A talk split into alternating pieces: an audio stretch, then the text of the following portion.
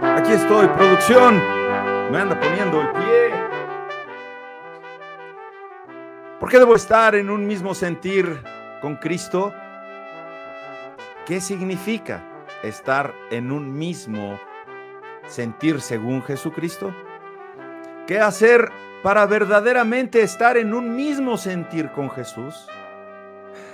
Estas y más preguntas te responderé aquí, en tu programa favorito de los martes por la mañana, Platicando entre Valientes.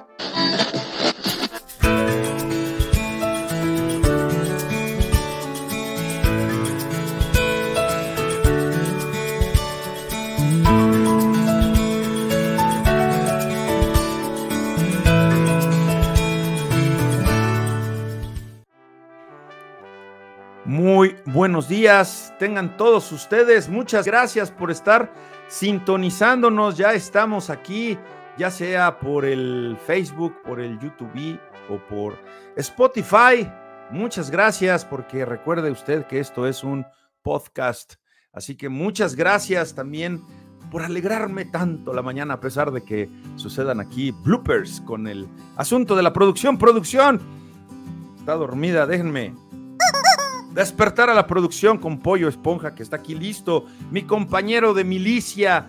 Gracias, gracias, porque me alegran la mañana con sus comentarios, con sus saludos y sobre todo con su paciencia. Y bueno, hoy les tengo un programa especial, de verdad que eh, va a ser un agasajo.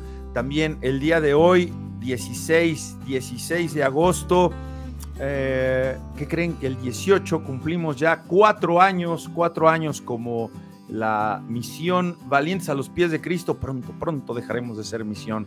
Ya lo verán, hay muchas sorpresas y expectación para eh, el fin de año. Y bueno, pues estamos aquí el día de hoy con este episodio. Saludos, Belén, mucho gusto. Qué gusto de saludarla, Belén. Oiga, a ver si al rato le puedo marcar acabando el, el tema porque... ¿Qué creen, amigos? Que el día de hoy se cumplen seis meses de que nuestro querido amado hermano Félix Islas partió a la presencia del Señor. Y nos gustaría, nos gustaría saludar a Belén y que nos platicara un poco de cómo ha sido ahora este caminar en la vida, sabiendo que su esposito ya está en la presencia de nuestro de nuestro Redentor. Gracias, Gustavo. Saludos hasta Puebla. Y bueno, pues les comento, tengo hoy un programa muy especial de responder la pregunta que puse por título en este episodio. ¿Qué significa estar en un mismo sentir según Cristo? Así que prepare sus comentarios, tome notas, póngase pilas para que también participe en el pollofono, que nos marquen. Aquí tenemos la línea, línea especial directa aquí en cabina. Y les recuerdo, les recuerdo que este domingo celebramos cuatro, cuatro, four years de la misión Valientes a los Pies de Cristo, ahí en el salón principal del Hotel M X Congreso. Estamos en contraesquina del Archivo General de la Nación. Contamos con un amplio, ¿qué digo amplio? Amplísimo estacionamiento sin costo para usted.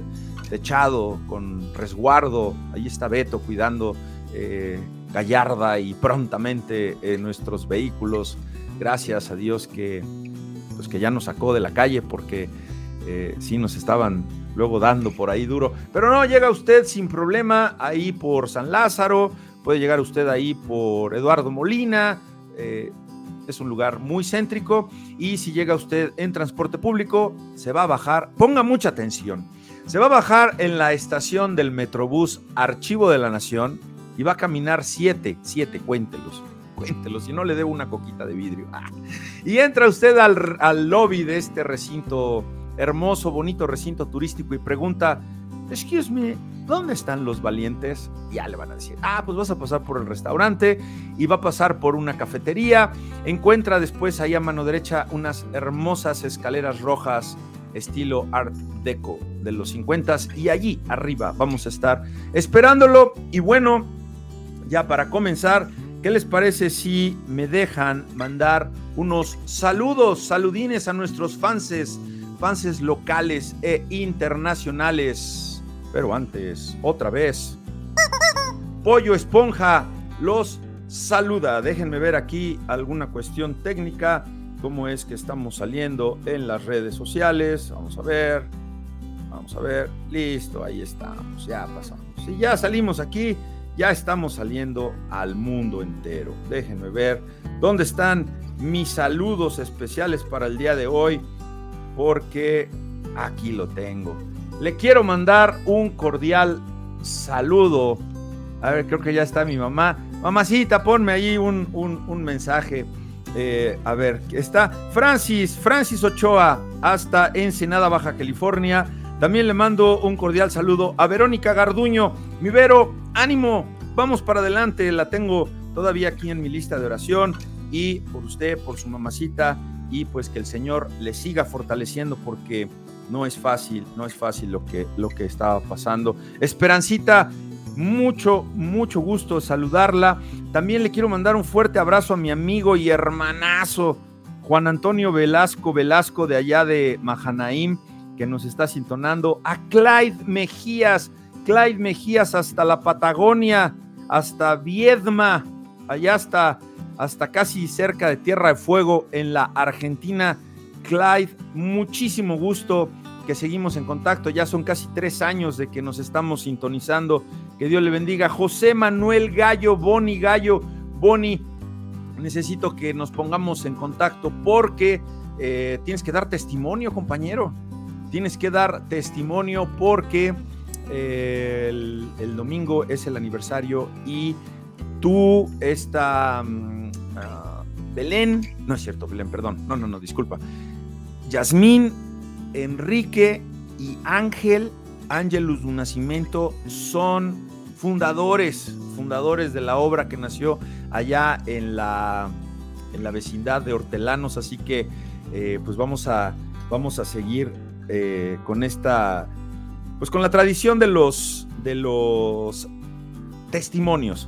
Déjenme ver aquí que tenemos, me van a permitir. Déjenme ver este. Ok, ahí lo tienen. Voy a preparar, voy a preparar el tema. También le mando un fuerte abrazo a nuestra hermanita Magia Zenén Campos.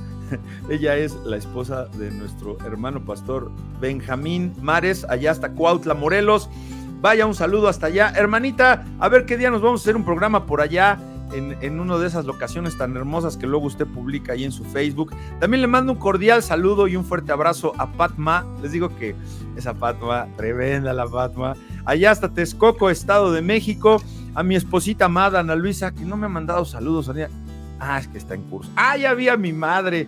Madrecita, madrecita, ya vienes para acá. Madre, yo no sé qué vas a hacer con estos pollos. Porque ya viene el pollo gringo, el primo pollo de Pollo Esponja. A ver si nos echan un round aquí. No, tienen que tener paz, misericordia y amor, porque eso significa estar en un mismo sentir según Cristo Jesús también. Bueno, al ratito me voy aquí con los saludos que tenemos con ustedes en línea. Muchas gracias por, por saludarnos. A Vicky, Vicky Ramírez también, un fuerte abrazo hasta, hasta Pantitlán. ¿Quién está aquí? Justino, ahí le va a poner Justin Bieber, no, es que nomás vi Just, no, Justino H M del grupo de A A, también a nuestra hermanita y amiga Minelli, hasta Tapachula, Tapachula, Chiapas, a Olga Casana, ella es de las fanses de Hueso Colorado, dice, mira, yo no, yo no, yo no escribo ni nada, pero yo te estoy viendo y me, me río y, bueno, mientras no se ría de mí, o se ría... Sí, está bien, ríanse de mí. También le mando un fuerte abrazo a mi querido amigo, hermano y maestro, Ramón, Ramón Vázquez. ¿Y quién más tenemos aquí? Rápido, Cristo Lentino. ¿Ella de dónde es? Ah, ella es de Tláhuac. A mi tío Salvador Santamaría, hasta Chicago, Illinois. A Rebequita, a la Belencilla, ya la, ya la saludamos. Este amigo está con todo, ¿eh? Este amigo, Sohib Gosh Sagor. ¿Y qué creen? Que me puse a chatear con un... seguramente un contacto de él, porque pues quién, a quién conozco en Bangladesh, ¿no? Pero ¿saben qué fue lo sorprendente, amigos? Que me mandó un audio. Estuvo buenísimo, porque eh, pues porque no le entiendo, ¿no? Le digo, pues escríbeme, carnal, porque así al menos pongo el traductor, pero me puso Very good, very good job, very good job. Muchas thank yous, gracias Ojib. Y también a mi amiga y hermanita en la fe, Eunice, Eunice. Así que bueno, pues ya vi aquí a varios de ustedes que están. Y bueno, pues ¿qué les parece que sin más preámbulo eh, vamos a iniciar? Déjenme poner aquí esto, aquí. Producción, producción, ayúdenme por favor. Ayúdenme porque se me complica aquí esto. Y bueno, pues vamos a dar inicio y resulta que no podríamos hablar de estar en un mismo sentir según Cristo si no hablamos y estudiamos el capítulo quince de la epístola de los Romanos. Va a estar bien interesante, vamos a dar un poco de, eh, va a haber así como hoy va a ser eh, salón de clases, así que va a estar bueno, póngase eh, su Biblia, a ver si la puede checar ahí en el capítulo quince, va a estar bien bonito, van a ver que, que va a ser muy edificante y eh, no podemos hablar de lo que significa estar en un mismo sentir según Cristo si no vemos esta carta a los Romanos, porque nos encontramos con que el tema central de este capítulo es ese, ese, el estar los unos con los otros en un mismo sentir según Jesucristo. Y primeramente les digo que este capítulo de treinta y tres versículos se divide en una división, valga la redundancia, primaria, que tenemos que el tema central, el tema central de este capítulo es ese, un mismo sentir. Y las divisiones son que Pablo viene a concluir con un tema que ha estado tratando en el, versic- en el capítulo catorce en cuanto a los fuertes y a los débiles. Está bien interesante que nosotros sepamos quiénes son los débiles y quiénes son los fuertes, porque tal vez tú te consideras débil, pero ya eres fuerte, o te consideras fuerte, pero la realidad es que eres débil. Y Pablo se pone aquí como fuerte, ¿verdad? Tenía, tenía por qué decir eh, que era fuerte, y, y nos da una explicación bien interesante. Y luego también, como segunda división, que debemos recibirnos, esto es muy muy importante entre los creyentes, que debemos recibirnos unos a otros, así como Él nos recibió, como Cristo nos recibió. También la tercera división es que el ministerio de Pablo fue llevado y que fue, eh, es cómo fue, cómo fue llevado al, a los gentiles, ¿no? Bueno, el evangelio de Jesucristo por medio de Pablo. Y Y bueno, pues sí fue, fue eh, pues no salieron las cosas como él, él quería, ¿no? Y eso tenemos que traerlo a la actualidad y descansar en que no todas las cosas que nosotros queremos y que no todas las cosas que nosotros le estamos pidiendo a Dios se van a cumplir conforme nosotros lo queremos, porque así le sucedió al mismísimo apóstol. Entonces, es un gran ejemplo para que tengamos paz. De verdad que Eh, cuando tú lo razonas eso en tu corazón, dices, Señor, hágase tu voluntad. Y eso, eso es estar en un mismo sentir con Jesús. Luego también tenemos como última división los proyectos y los deseos inmediatos del apóstol Pablo. Tenemos que eh, los primeros versículos del capítulo quince, déjame ver aquí, continúa, repito, concluyendo con el tema que traía ya del capítulo catorce, en donde habla de la relación de los fuertes y los débiles.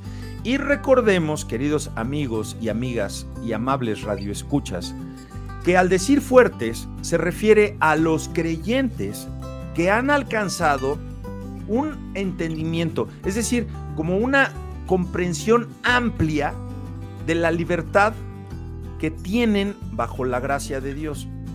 Y esto con relación a las dudas de conciencia e incluso tradiciones humanas. Es como, como aquella duda que yo tenía y que le pregunté al pastor Casana en cuanto a comer o no comer pan de muerto. Entonces, cuando tú eres fuerte, vas como disipando esas dudas de conciencia y, y puedes incluso asistir a diversos sitios. Yo platicaba el sábado con los amigos y compañeros de Liti, que bueno, eso yo considero que pues no tengo ningún problema, porque pues yo voy a cualquier lugar. Cuando trabajaba como fotógrafo, iba a las sinagogas, eh, hicimos algunas fiestas en templos. No te dejan entrar al templo mormón, pero ya sí la celebración afuera y todo lo hacíamos con testigos de Jehová, con cualquier eh, lugar que, pues bueno, no, no siento yo como que esté pecando, ¿no? Entonces, eso hace que con la madurez necesaria que necesitas para seguir adelante en tu vida cristiana, pues también no caigas, ¿verdad? Porque bueno, puse unos ejemplos de iglesias, pero podríamos abundar en muchísimos otros, ¿no?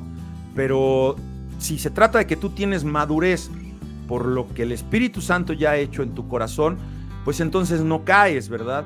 Y por ende también no eres piedra de tropiezo para que otras personas caigan, ¿no?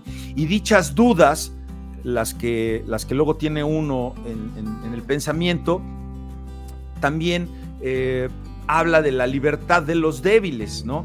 Porque si menciona Pablo a los débiles, se refiere a estos en cuanto a su fe, a que están débiles en la fe, entonces pueden ser movidos, incluso podrían regresar a la vida que llevaban anteriormente. Y se refiere Pablo a los creyentes que en algunos aspectos de su vida aún mantienen atadas sus conciencias a ciertas dudas relacionadas con convicciones del pasado que los fuertes no, no ven necesario mantener, ¿no? Como, como ese asunto tal vez incluso del baile, ¿no? De, de aquellos que dicen, oiga pastor, pero ¿es pecado bailar? Igual también fue una pregunta eh, para el pastor Casana y dijo, bueno, el baile es baile, ¿no? El problema es que te vayas a bailar con una mujer que no es tu mujer, ¿no?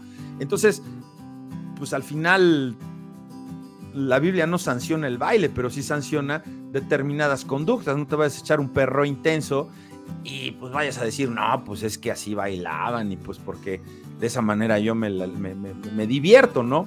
O, o por ejemplo eso de, de comer cosas que, que alguien te dice que eso no se debe de comer y que bueno, pues si tú vas a España o vas a Argentina y les desprecias una parrillada o una fabada o unos callitos a la madrileña que traigan morcilla, que traigan la morcilla, pues te van a decir, ¿qué pasó, hermano? Aunque ellos sean cristianos, porque la morcilla pues es la moronga, ¿no? Entonces tal vez tu convicción te dice que no comas eso y bueno, pues eso eh, el fuerte lo tiene que respetar y el débil, pues bueno, si eso cree, pues si tú crees, por eso capítulo catorce dice que si tú crees que eso es pecado, pues va a ser pecado y el fuerte pues te tiene que respetar porque a eso se refiere de eh, amar amar al, al, al otro hermano. Y es que en este capítulo quince Pablo comienza identificándose precisamente con los que se consideran fuertes y es, es como si quisiera que todos los creyentes, incluyéndonos usted y yo, alcanzáramos su posición de que de libertad de libertad, porque bueno, pues en Cristo hay libertad y que pudiéramos salir de ahí, de, de, de esas cadenas que pudieran estarnos atando, ¿verdad? ¿Para qué? Para soportar fuertes las flaquezas de los débiles, así nos lo dice Pablo. O sea, tenemos que soportar, tenemos que amar, tenemos que dejar pasar y que no nos agrademos a nosotros mismos, allí empieza. Es la parte de, de despojarte de ti mismo y de decir, ok, el, el hermano dice que no come, que no come moronga, o el hermano dice esto, bueno, pues eso no quiere decir que no sea cristiano, no quiere decir que no sea salvo. Pues yo ya lo pensé de una manera diferente porque analicé las escrituras o cómo ir o no ir a determinado lugar, ¿no? Esto es solamente pura misericordia que tuvo Dios para con nosotros de parte del Padre y que nosotros tenemos que bajar de esa misma manera a nuestros hermanos. Entonces, vamos ahora desarrollando el contenido y permítanme leer el versículo uno del capítulo quince que dice, esta, este inicio es muy importante, así que los que somos fuertes debemos soportar las flaquezas de los débiles. O sea, aquí no hay de que, ah, no, que tengas amor, que tengas misericordia. No, es soportar, es soportar, aunque no te guste. Y no agradarnos a nosotros mismos. Ahí lo tienes. Versículo uno, los fuertes soporten las flaquezas de los débiles. Y ¿De dónde parte la enseñanza de este capítulo? Pues de la enseñanza que Pablo expone en el capítulo anterior. Por eso inicia con esta frase, así que, así que lo anterior del capítulo catorce, que está buenísimo. Entonces, quiere decir, quiere decir con esto que los, los fuertes soporten las flaquezas de los débiles, que seamos sensibles de las necesidades de los demás. Que nos desensimismemos. Así me salió. La estuve practicando anoche. Gracias, Production. Y que, que sepamos que la iglesia, que el cuerpo, es, eh, que es la familia espiritual, es donde se observan eh, muy de cerca las necesidades y las debilidades de los hermanos en la fe. Y más cuando te empiezas a relacionar un poco más íntimamente con ellos. Y eso nos da la oportunidad, gran oportunidad, de asistirlos y sobre todo de apoyarlos. Fíjense lo que dice el versículo dos. Cada uno de nosotros, fíjate, eh, aquí para que no haya duda, cada uno de nosotros agrade a su prójimo. O sea, se trata de que le, de que le gustes, de que te bajes, que seas condescendiente, que cada uno de nosotros agrade a su prójimo en lo que es bueno. Ah, pero ahí viene el punto. Para la edificación. Esto quiere decir que debemos ayudar a otros, porque eso es lo que nos manda la Escritura. Nos está instando, nos mueve a la acción. La palabra de Dios es un deber ayudar a los más nuevos, a los más pequeños, a los que no entienden. No eh, separarlos y, y, y, y no, eh, pues.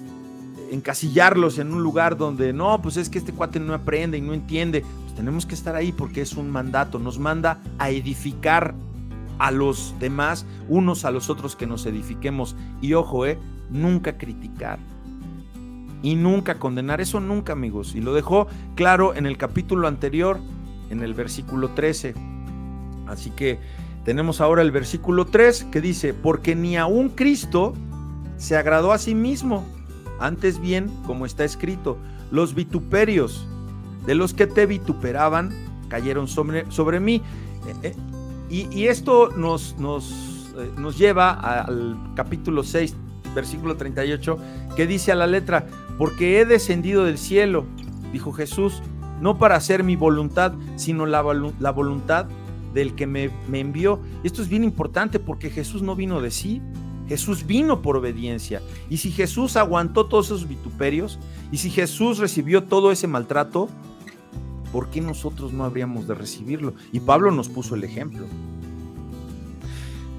Versículo cuatro, porque las cosas que se escribieron antes, o sea, la escritura que ahora tenemos, que se escribió antes, incluso Pablo habla del antiguo, bueno, pues de eh, los rollos, de los profetas, de todas esas escrituras, del Pentateuco, porque las cosas que se escribieron antes para nuestra enseñanza se escribieron, a fin de que por la paciencia, por la paciencia y la consolación de las escrituras tengamos esperanza.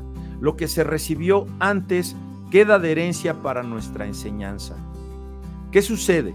Que cuando nosotros conocemos más de las Escrituras, más de la Biblia, más de sus enseñanzas, estas inevitable, inevitablemente van a afectar nuestra perspectiva de la vida. Vas a ver la vida de otro color, aunque haya adversidad. Vas a ver eh, el, el presente de otra manera. Vas a decir, bueno, hay un propósito en esto, el Señor me está poniendo en esto. Y sobre todo, lo más importante, amigos, que vas a tener una óptica diferente para lo que venga en el futuro en tu vida. Y ya vas a dejar de preocuparte, ¿no? Que incluso gente que acude a cuestiones espiritistas o cuestiones a que les lean lo que viene en el futuro, ¿no? Y mientras que más sepamos sobre lo que Dios ha hecho en los tiempos pasados, pues más vamos a confiar en Él sobre lo que Él hará en los días por venir. Eso nos da paz, y la paz pues no tiene precio. Debe, nosotros debemos, y es nuestra responsabilidad, ser diligentes en la lectura de la Biblia. ¿Para qué? Para afirmar nuestra seguridad de que la voluntad de Dios es lo mejor para nosotros. De verdad que te...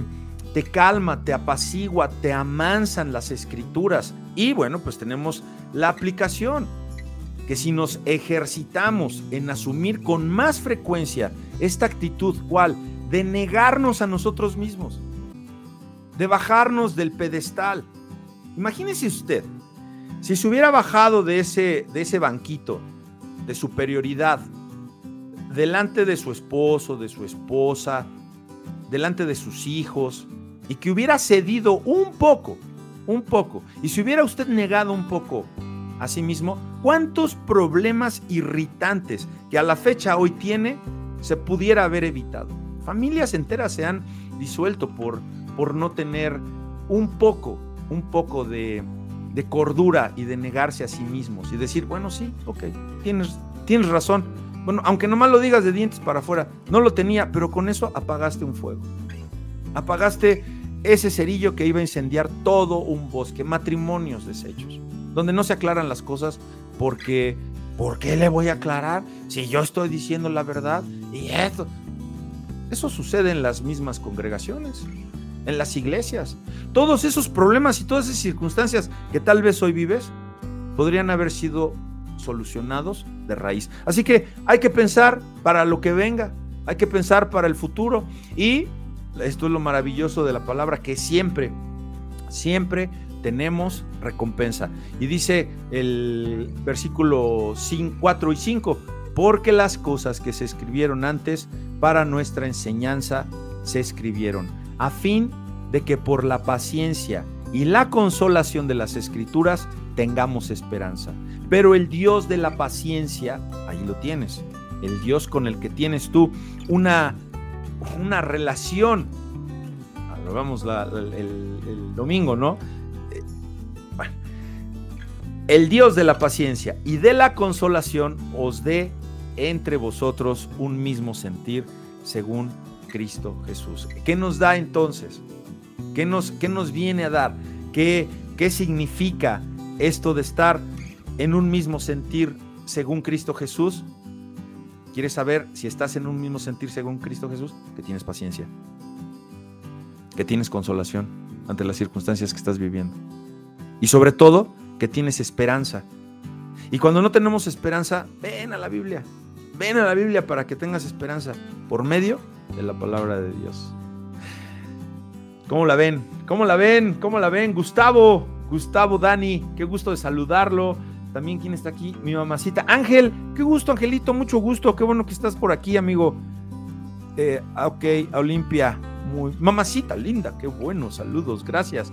Este, a ver si ahorita, ahorita te marco, Angelito, para que nos platiques qué pasó ahí con el, con el congreso este que fuiste el viernes, sábado y domingo, que ya te vimos ahí tocando el piano y tocando ahí hasta la marimba, creo que ya estabas tocando. Nada más no te vayas a ir al, a la parroquia de allá de Veracruz porque te perdemos, que tienes cara de jarocho, eh. Bueno, seguimos, seguimos, un mismo sentir. ¿Y qué nos da el Señor? Pues eso, nos da un mismo sentir en Cristo Jesús. Y permítanme leerles el versículo cinco, que dice, pero el Dios de la paciencia y la consolación os dé entre vosotros un mismo sentir según Cristo Jesús. A Dios se le conoce y se lo llama el Dios de la paciencia. Es un Dios paciente, es un Dios de, es el Dios de la consolación. Y la conclusión es que lo que nos dan las escrituras no es otra cosa que lo que está en la misma esencia de Dios. De ahí, por eso es importante conocer los atributos de Dios. Conoces los atributos de Dios, conoces a Dios, y entonces conoces a aquel a quien estás poniéndole tu vida, ¿verdad? Y Dios es el Dios de la paciencia y de la consolación y de las, y de las escrituras que fueron inspiradas por Él y nos comunican el beneficio de esas cualidades divinas que tanto bien le hacen al ser humano, que tanto nos hacen estar en paz y estar tranquilos, y a su vez producen entre los hijos de Dios, ahí lo tienes, aquí como está, no sé si salga aquí mi puntero, que produce un mismo sentir según Cristo Jesús. Vamos, vamos desglosando, ¿eh? Si tienen alguna, alguna duda, me avisan. Déjenme ver quién tenemos aquí. David, David Silva, qué gusto. Mira nada más, David, qué gusto. Él, él, ah, pues ahí está el compromiso, mi querido David. Andamos recibiendo lo pendiente, sí, aquí está, estamos dando este repaso como compromiso para mis amigos y hermanos de Liti, y bueno, pues gracias a Dios que voy a estar ahí el sábado otra vez, y vamos a dar unos temas, claro que sí, David, mucho gusto en saludarle, saludos a su esposita, saludos a su hijita, y que Dios me lo bendiga. Bueno, tenemos esta segunda división, que debemos recibirnos unos a otros, ¿cómo? Pues como Cristo nos recibió, es bien complicado, ¿eh? Es difícil.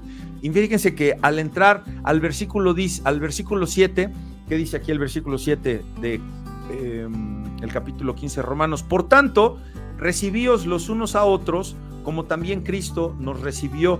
Y no nada más recibirlos porque, ay, no, pues sí, tengo que ser, como soy cristiano, tengo que recibirlos. No, no, porque es para la gloria de Dios, porque hay promesa. Y aquí se vuelve a la exhortación Pablo, que, que viene del capítulo catorce, que te dice, recibe al débil en la fe. Pero esta vez, aquí en el capítulo quince, por eso les recomiendo que saque su Biblia, que saque su Biblia para que lo vaya leyendo, que fue así como lo hicimos con David y con Raúl y con Pati, todos el sábado, estuvo buenísimo esto, que, que vamos viendo cómo el Señor nos va diciendo y se va concatenando con el capítulo catorce. Porque en el capítulo catorce decía, recibe al débil en la fe, ¿para qué? Para que tú a través de la predicación del evangelio pueda él conocer de Cristo y por medio de la escritura, por medio de la palabra, él pueda tener más fe. De ahí que la fe es la certeza de lo que se espera, la convicción de lo que no se ve, y la fe, la fe se recibe por el oír, y el oír la palabra de Dios. Pero esta vez aquí en el capítulo quince está involucrando solamente a los cristianos, a los creyentes. Recibíos los unos a los otros. No se está refiriendo a los que se dicen cristianos. ¿Recuerdan ustedes los pámpanos? Que hay dos pámpanos, el pámpano que fue Judas y los otros, el otro pámpano que eran los once discípulos a quienes les estaba explicando ahí, ¿verdad? En ese jueves previo a que ya lo iban a llevar, ya lo iba a entregar, Judas ya se había ido para entregarlo. Entonces aquí no se refiere a los que se dicen cristiano, cristianos y que, y que no demuestran serlo. ¿Por qué? Porque no viven como tales, y eso lo sabemos por sus frutos. Lucas seis dieciséis, a ver si ahorita ahí la producción me pone ese versículo que es muy importante. Lucas seis dieciséis. no, no se está eh, eh, propiciando. Sí, claro, no, Pablo no está propiciando una unidad de todos aquellos que llevan una Biblia bajo el brazo, ¿verdad? Cuidado, porque acuérdate que Satanás también echó mano a su Biblia, también traía su Reina Valera. ¿Y qué hizo? Hizo citas con su propia interpretación. Cuidado también, amigos, con aquellos que tienen un texto, lo sacan de contexto para poder presentar un pretexto que se acomode a sus necesidades. ¿Cómo lo hizo Satanás? En el, en el, en el, en el jardín de Edén, Génesis tres, cuatro, cinco. ¿Y cómo lo hizo también en la tentación en el desierto, Mateo cuatro, seis? Entonces se trata sí de recibir a todos los cristianos, perdón, se trata de recibir a todos los que Cristo recibió, a todos los que de corazón verdadero le recibieron a él y fueron hechos hijos de Dios para creer en su nombre, como usted y como yo. Así que afirmamos que nosotros también estamos incluidos en este recibimiento con todos los cristianos, a pesar de no ser judíos. Porque se refiere a una inclusión de cristianos tanto de los judíos como de los gentiles convertidos, o sea, Azte y Moa. ¿Qué tal, eh? ¿Cómo manejo? ¿Eh? Mi francés. Alguna vez les platicaré la anécdota de cuando pedí hielo y pollo en París, en un restaurante chino. ¡Qué ole! ¡No, hombre! Muy bien. Así que, además, por medio de la nación de Israel, ¿qué hizo Dios? Pues hizo extensiva su misericordia a los gentiles. ¿Y qué pasó? Bueno, esto cobra valor porque los recibe. Porque los recibe. Cristo primero. Y de ahí nos dice, ahora recibíos los unos a los otros, como también Cristo nos recibió. Junto con el pensamiento, tenemos que estar pensando que al hacerlo, que cuando tú recibes a otros como Cristo te recibió a ti, es para la gloria de Dios. Que eso va a impactar en la eternidad, que eso es lo que más nos debe de interesar, no lo que queda aquí. Y qué hermosa es la conclusión de esta, de esta serie de versículos, amigos, que están exaltando a Cristo en su capacidad de reunir en Él lo que era irreconciliable.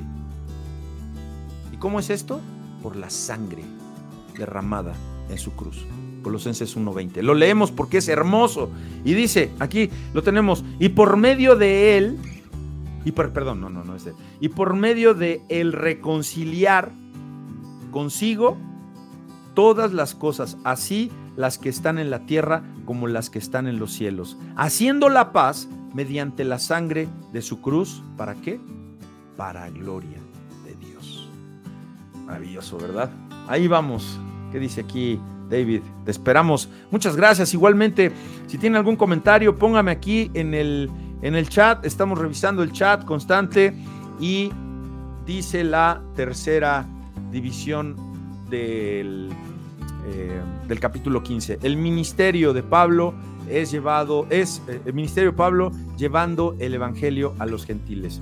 Versículos del catorce al veintiuno y tenemos...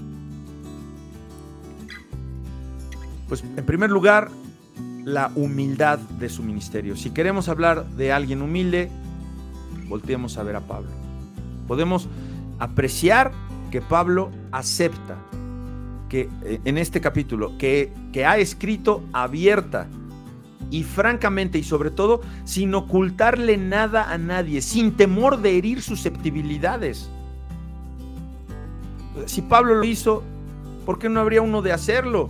El problema es que la gente es muy sensible y se van de las iglesias porque me dijeron que yo estaba pecando. Y no. Te está separando de Dios. Dios quiere que nosotros vengamos a decirte lo que es bueno para ti, no lo que quieres escuchar. Pero ¿qué hizo Pablo? Pablo lo hizo de decir que, pues bueno, pues ¿cómo podríamos decir? Que se calmen, ¿no? Pero lo hizo como para hacerles recordar lo que ya debían saber. Es probable que todavía Pablo tenga el pensamiento de las diferencias entre los fuertes y los débiles que estaba mencionando en el, en el capítulo anterior. Y luego tenemos la gloria de su ministerio, porque lo que impulsa a escribir a Pablo como lo hace es su condición de siervo de ellos. ¿De quiénes? De los romanos, de los judíos, de los gentiles. ¿En cuanto a qué? En cuanto al evangelio y en cumplimiento de la gracia de Dios. Esa gracia que le dio para que así lo hicieran. Esa gracia es la que nosotros ahora tenemos. Esa gracia es la que nos fortalece. Es lo que nosotros recibimos de gracia. Y como lo recibimos de gracia, también lo tenemos que dar de gracia. Entonces, el propósito a la vista es que los gentiles lleguen a ser para Dios una ofrenda agradable, santificada por el Espíritu Santo. Y debemos notar, por otra parte, que este es el resultado que podemos esperar cuando nosotros le servimos a Dios y al pueblo de Dios con su palabra que es tan eficaz. Y de esa manera estamos contribuyendo a la edificación del cuerpo de Cristo en la nuestra propia. Y de ahí damos testimonio de lo que está sucediendo.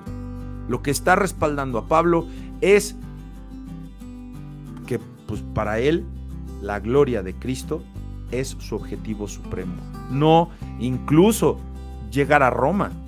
Eh, eh, ahí está muy interesante, ahorita vamos a ver. Entonces, ¿quién respalda al apóstol en su ministerio? Pues Cristo mismo. Cristo mismo, Dios. Dios, fíjense cómo, cómo es maravilloso y cómo lo explica Pablo, que Dios se ha dignado, ¿verdad?, a utilizarlo como instrumento para que los gentiles obedezcan la verdad. ¿Cómo lo ha hecho a tu favor también, ¿no? Que nos ha utilizado para poder llegar a más personas y presentar el mensaje de salvación. Pablo lo experimentó a través de la palabra y sobre todo con las obras. Y Dios lo confirmó. ¿Cómo? con potencia de señales y prodigios en el poder del Espíritu Santo. ¿No lo has confirmado tú en tu vida? ¿No has sentido que tienes mayor madurez y que puedes soportar cosas que no soportabas hace tiempo, que no tenías tanto conocimiento de la palabra? O sea, ¿qué mayor confirmación podemos pedir? ¿Qué mayor confirmación podría pedir el apóstol? Sin embargo, notamos, a la luz de este capítulo, que tanta grandeza, que tanto favor, tanta gracia que Dios derramó en él, no lo pone por encima de los demás, sino que lo hace, ¿qué? Humilde, porque reconoce que Cristo, no él, que es Cristo quien ha estado obrando, obrando por medio de él. Y entonces, ¿quién respalda? A ver, ponga, fíjate, yo sé que el Espíritu puede ser que ya te está hablando. ¿Quién está respaldando ahora tu tarea en la iglesia? ¿Quién está respaldando ahora tu ministerio? Así que, ¿anhelas obispado? ¿Anhelas hacer algo para el reino? ¿Anhelas predicar? ¿Anhelas ser evangelizador? ¿Anhelas estar eh, compartiendo de este mensaje?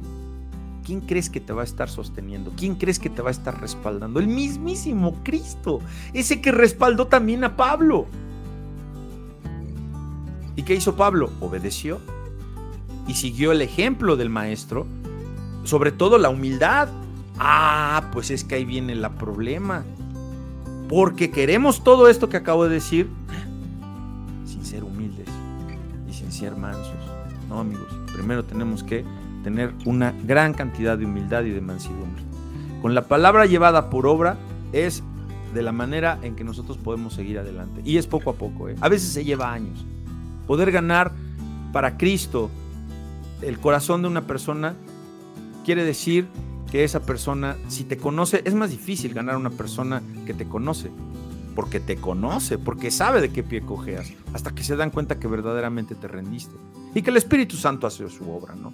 Entonces, con la palabra llevada por obra y sufriendo como sufrió Pablo, llevando el aguijón en la carne, que eso es lo que nos va a hacer menos en ella, en que en la carne, es como vamos a crecer para estar a la altura del varón perfecto.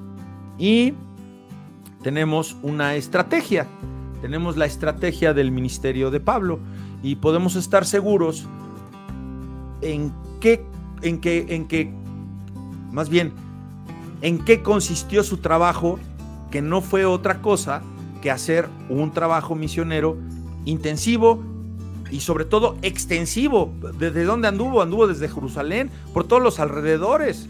Anduvo en todas las direcciones, todo, todo lo, todo lo llenó del Evangelio de Cristo. Y cómo lo hizo de forma incansable, abnegada, ¿no? Por ahí le dijo a algunos hermanos, unos hermanos, unos, a unos hermanos les dijo: yo sé que tanto me aman que incluso me darían sus propios ojos para que yo pudiera seguir adelante. Pablo cubrió todos los objetivos de evangelización y de enseñanza que eran posibles cubrir a lo largo de un extenso recorrido. ¿Y cómo lo hizo? ¿Cómo lo hizo? Como usted y como yo lo debemos hacer ahora. Y, y bueno, fíjense, Pablo lo hizo de una manera impresionante con tantas herramientas que él tenía a la mano. ¿Y ahora qué tenemos nosotros? Mira, dispositivos por todos lados, tenemos las redes sociales, ahora esto que podemos hacer una, una, este... transmisión en vivo, estamos llegando al otro lado del continente. Ustedes se imaginan si hubieran estado al alcance de Pablo todas estas herramientas que tenemos hoy día, amigos. ¿Y qué estamos haciendo nosotros? Tu Facebook, tu Facebook debe tener evangelización. Si tú amas a Dios, tú quieres compartir lo que Dios ya ha hecho en tu vida. No, es que a mí me da pena, para que no me digan que soy un religioso. No, pues es que a mí me da pena, porque pues como ahora ya soy cristiano. Se te va quitando, se te va quitando por amor a Dios, porque sabes que ese sacrificio fue honesto, justo y necesario para tu salvación. Imagínense lo que ahora Cristo, o sea, no nada más ahora ya lo que tú puedes hacer por compartir la palabra. No, no, no. A ver, yo te pregunto, ¿tú te imaginas lo que Cristo quiere de nosotros con todas estas redes sociales? con ese nuevo dispositivo que puso en tu mano. Hay que, hay que publicar, hay que compartir, hay que mandar el mensaje de salvación. Pablo, ¿cómo lo hizo? ¿Qué estrategia tuvo para su ministerio?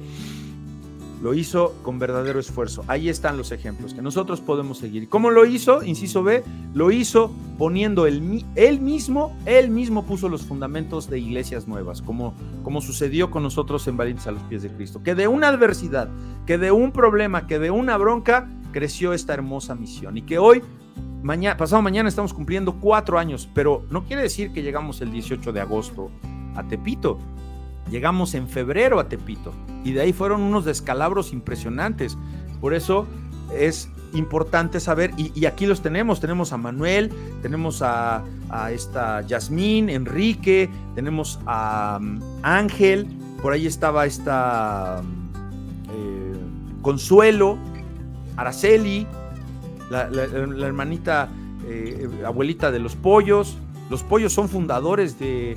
de allá de Hortelanos, y bueno, pues por ahí había algunos otros hermanos que ya no, ya no continuaron, y luego de ahí nos fuimos al, al Pinganillos. Entonces, ¿cómo lo hizo Pablo? Poniendo él mismo los fundamentos de iglesias nuevas, edificando células, abriendo células, abre una célula, abre un estudio, un, un momento de oración, y sobre todo, ¿qué hizo? Fíjense que este es muy, un punto muy importante, que edi- evitó edificar sobre el arduo trabajo fundacional, o sea, sobre los fundamentos realizados por otros que hubieran llegado antes que él. Entonces, él respetó incluso a sus discípulos, ¿no? O sea, no se anduvo metiendo en, ing- en iglesias que él no había fundado, ¿no? Y no anduvo él ahí, no, pues es que aquí no está bien y por eso, entonces mejor yo voy aquí a poner una nueva doctrina y todo. Fíjense que es circunstancial luego cómo las obras crecen, ¿no? Porque nosotros somos testigos de eso, pero pues, el Señor así nos puso. Miren que de verdad, como dice, dice David de la Cruz, por el Diosito, por el osito bimbo, que, que yo no lo busqué, me llegó porque yo tenía el llamado, y así me fue llevando, llevando, llevando, llevando, tan es así que me sacó de Vida Nueva de acá del sur. Así que el, el llamado es irrenunciable, y tú dices, no, pues sí, yo quiero hacer esto, yo quiero hacer lo otro. Pablo quería ir a España, mira lo que le pasó. Pero bueno, ahorita vamos a ver eso, que está bien interesante. Entonces, la última, el último inciso de la estrategia de su ministerio, confió, confió en que, confió en lo que está escrito en la palabra de Dios. Déjenme poner aquí porque ya no sé.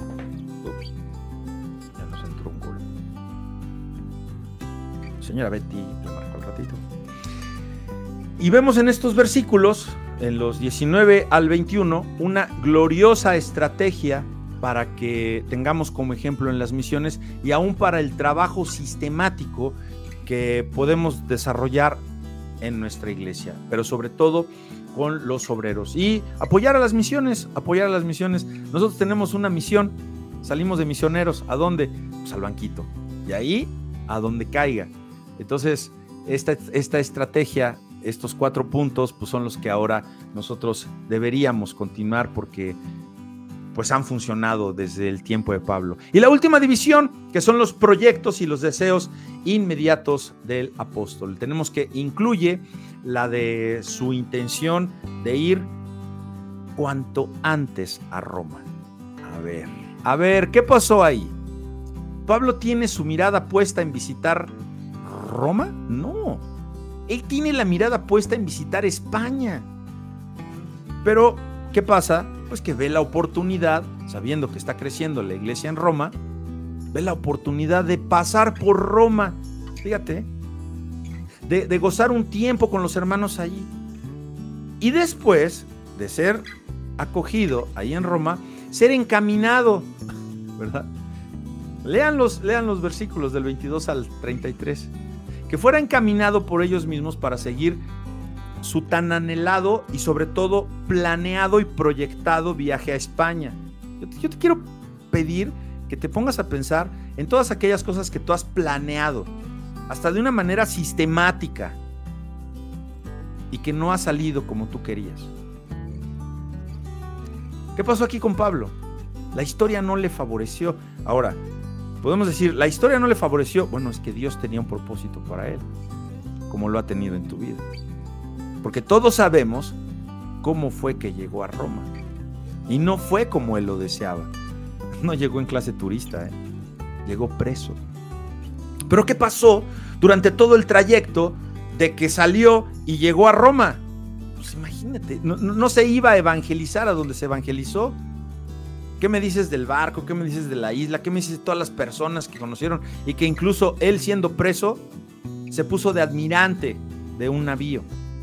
Entonces, amigos, hermanos, hermanitas, no se afanen tanto en cómo han de cumplirse sus sueños, las peticiones de su corazón. No se preocupe tanto, porque Dios, Dios puede hacerlos realidad, pero ¿sabes qué?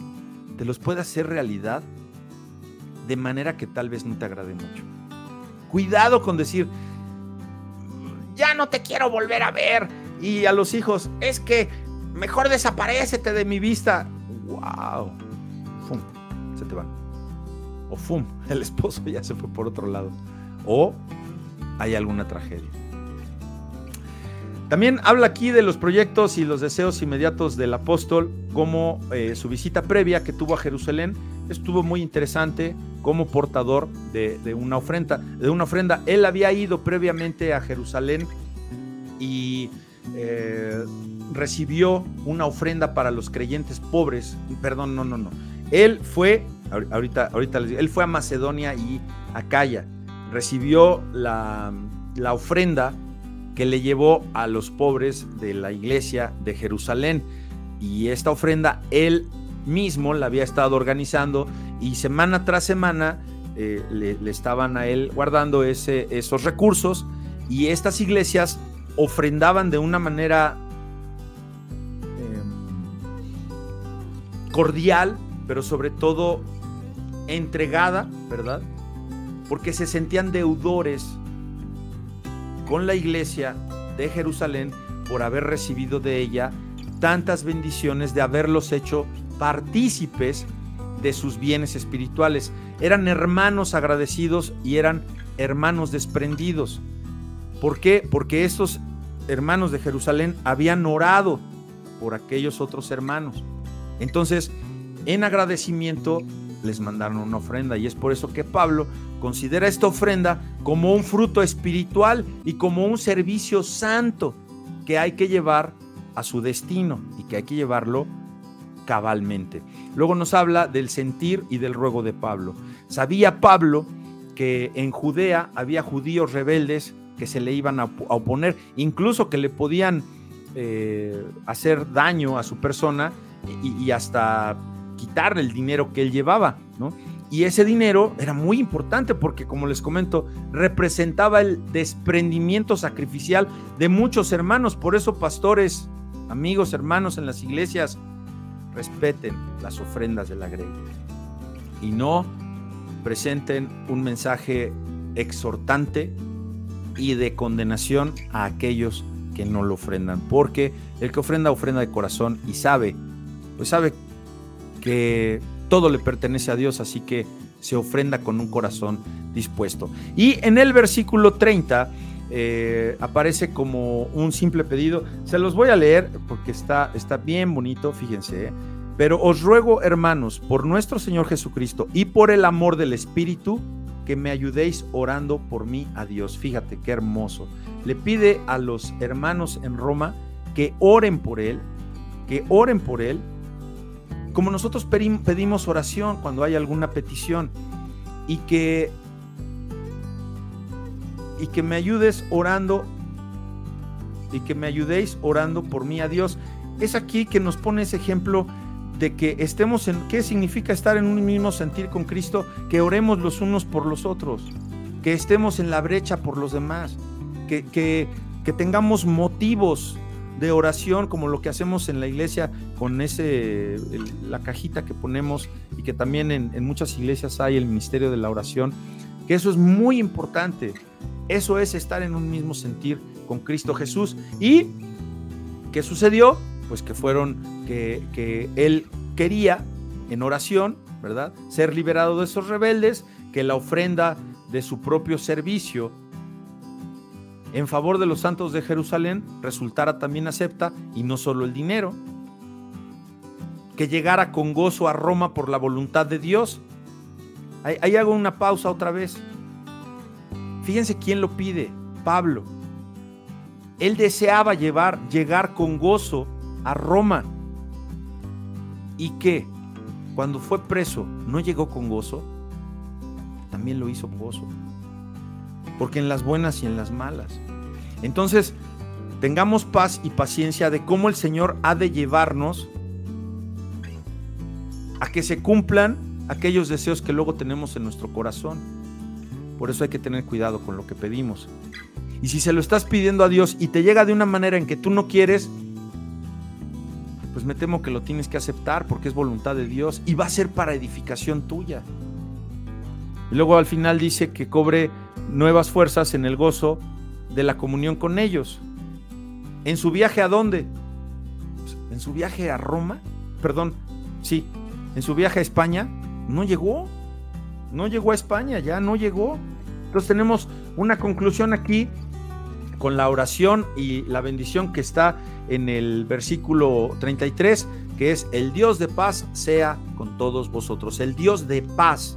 Esto es importante recalcarlo, porque sin paz nos vuela la cabeza, sin paz andas como pepita en comal, sin paz andas queriendo hacer puras cosas que no te van a convenir y que van a resultar siempre en problema a la larga. La paz del Señor gobierne tu vida, que el Dios de paz sea con todos vosotros.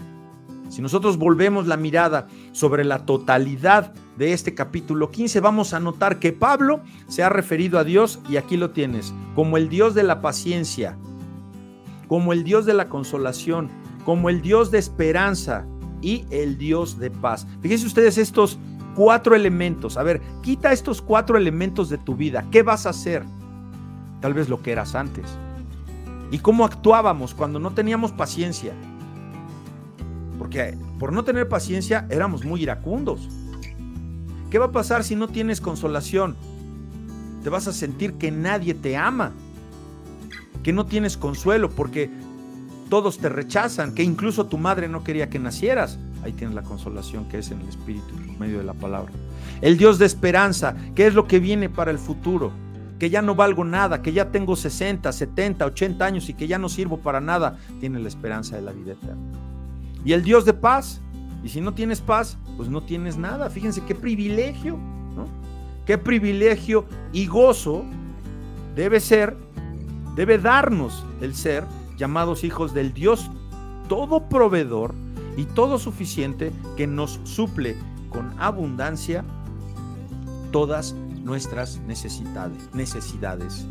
Y siempre, dice el pastor David de la Cruz, siempre, siempre, siempre, siempre, y cuando estemos nosotros en un mismo sentir con Cristo Jesús, va a ser por medio de la paciencia, de la consolación y la esperanza que viene por ah, la palabra de Dios. Y pues ahí lo tienen, mis queridos amigos, la respuesta a, que, a lo que significa estar en un mismo sentir en Cristo Jesús. Espero que no haya estado muy pesado, espero que haya sido bien explicado, espero que, que, que lo hayamos eh, go, lo hayan gozado tanto como yo lo gocé. Ahora voy a pasar a los saludos, porque hay varios a los que ya están aquí. Vamos a ver, vamos a ver aquí. Ah, pero ¿saben qué?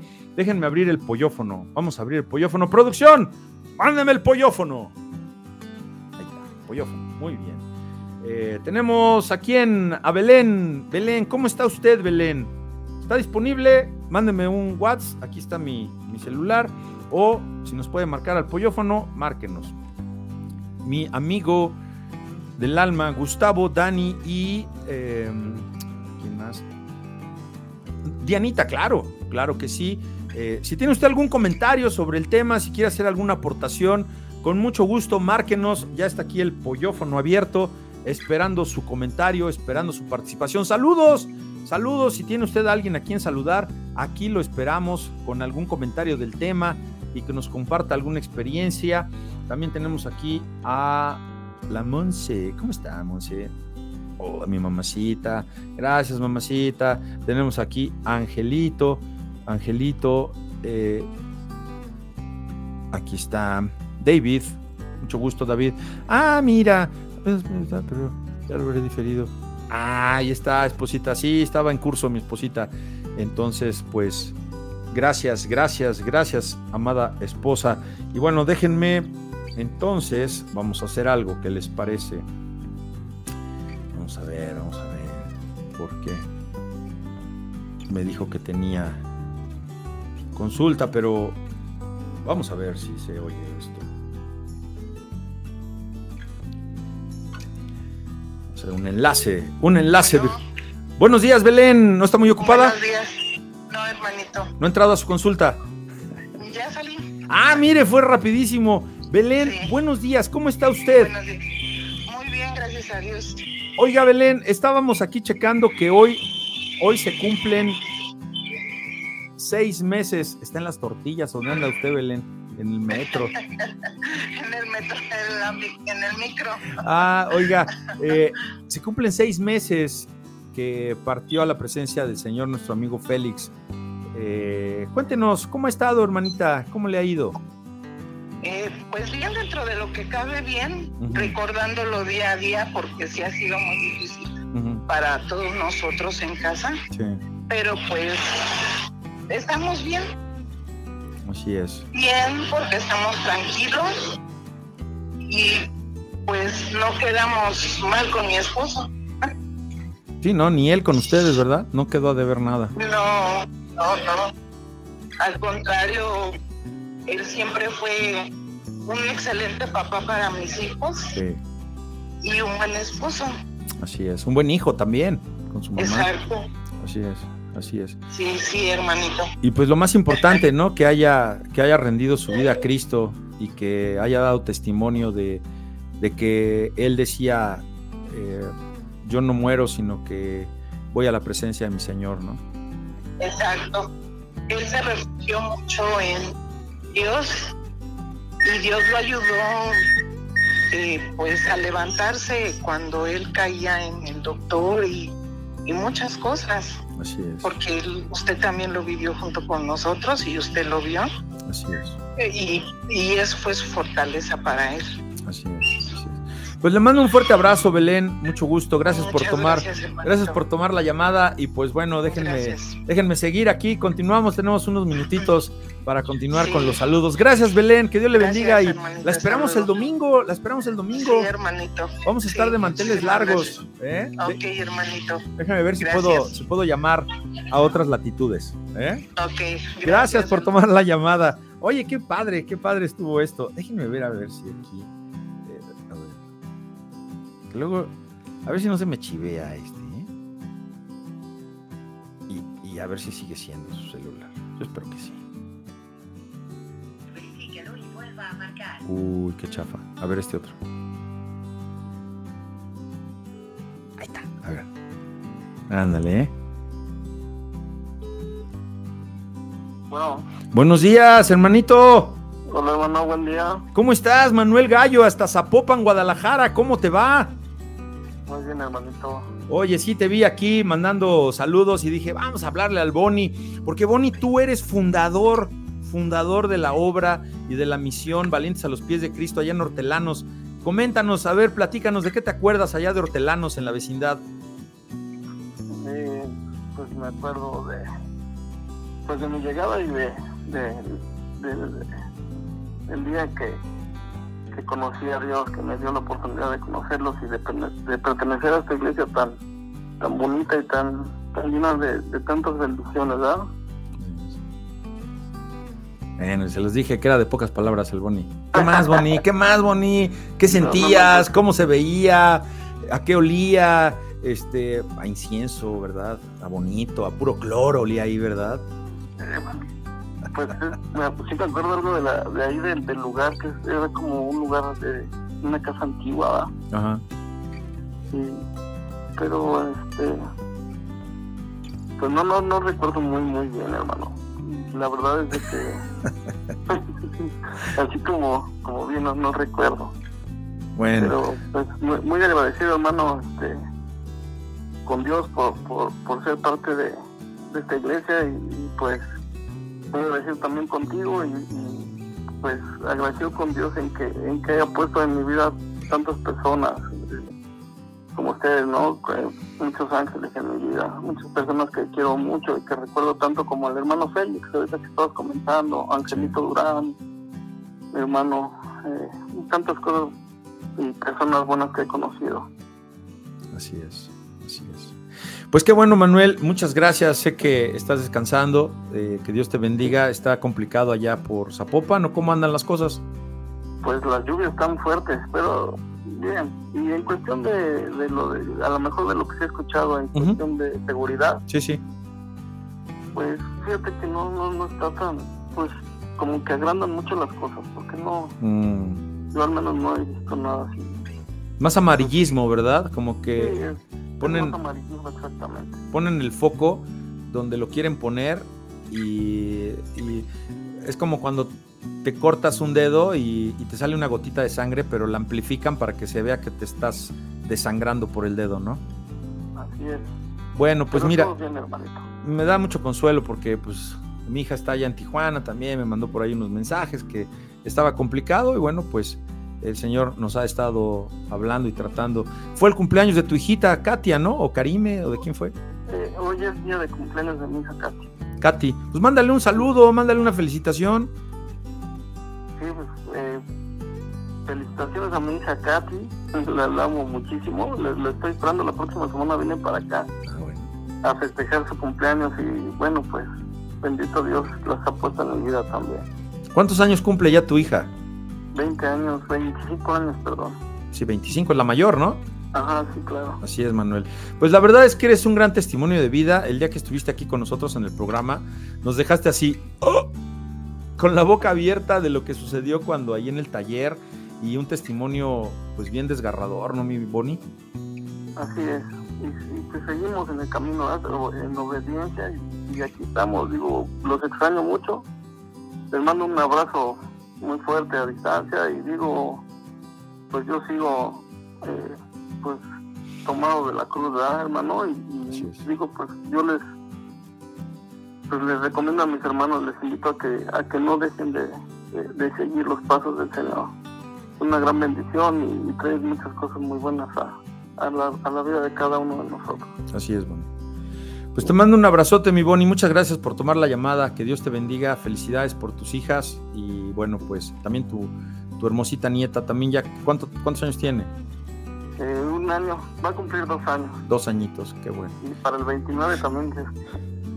Sí, mira. Bueno, pues me voy a apuntar para ver si ahora para mi cumpleaños me llevan a Zapopan. Ok. ¿Eh? La tenemos pendiente, tenemos pendiente. Claro que sí. Vas a ver, un día te caemos el ángel y yo para allá, ¿eh? Para claro que nos que lleves sí, allá a las ahogadas y a todos los, los lugares ya secretos que conoces, ¿eh? Sí, con mucho gusto, hermano. Bueno, pues muchas gracias, Manuel, que Dios te bendiga. Bendiciones para todos mis hermanos. Gracias por tomar la llamada. Órale, qué padre, qué padre, ¿cómo está? Ahora déjenme, ya, la última y nos vamos. A ver, vamos a hablar. Sí, ahí está el teléfono, ¿no? Si usted quiere marcar, siéntase en libertad y aquí a dos manos, ¿verdad, producción? Ahí lo ponemos. Si no, miren, el pollo me ayuda con el otro pollofono. Vamos a ver aquí, vamos a ver, platicarle para que nos platique cómo estuvo el, el asunto. A ver si, a ver si está despierto, ¿eh? Ay, esperen. Porque corremos ese riesgo.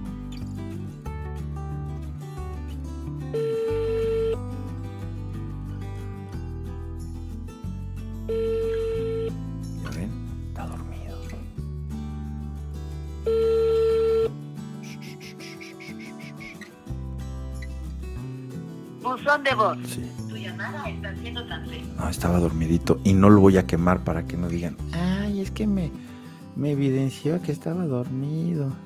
Bueno, vamos a ver aquí. Ah, no, es que siempre me equivoco. Vamos a ver. Ahí está. Vamos a ver. Yo creo que ya sí está dormida. Despierta porque se tarda cinco horas en hacer de desayunar.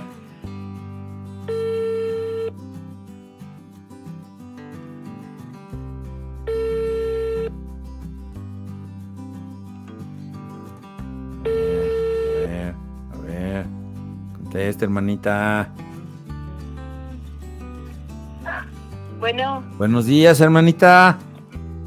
Buenos días. Aquí apuntándome a ver si voy al desayuno. Está bien, pastor. Rebeca, buenos días. Muy buenos días. Está usted en vivo aquí en Platicando entre Valientes. Rebeca, platíquenos, por favor, qué fue lo que vivió, qué experiencia tuvo en ese evento tan hermoso que participó el viernes, sábado y domingo. Oh, pues muchas cosas, pastor. Eh, sobre todo, este, pues sentir la, la presencia de Dios en, en nosotros, ¿no? Este...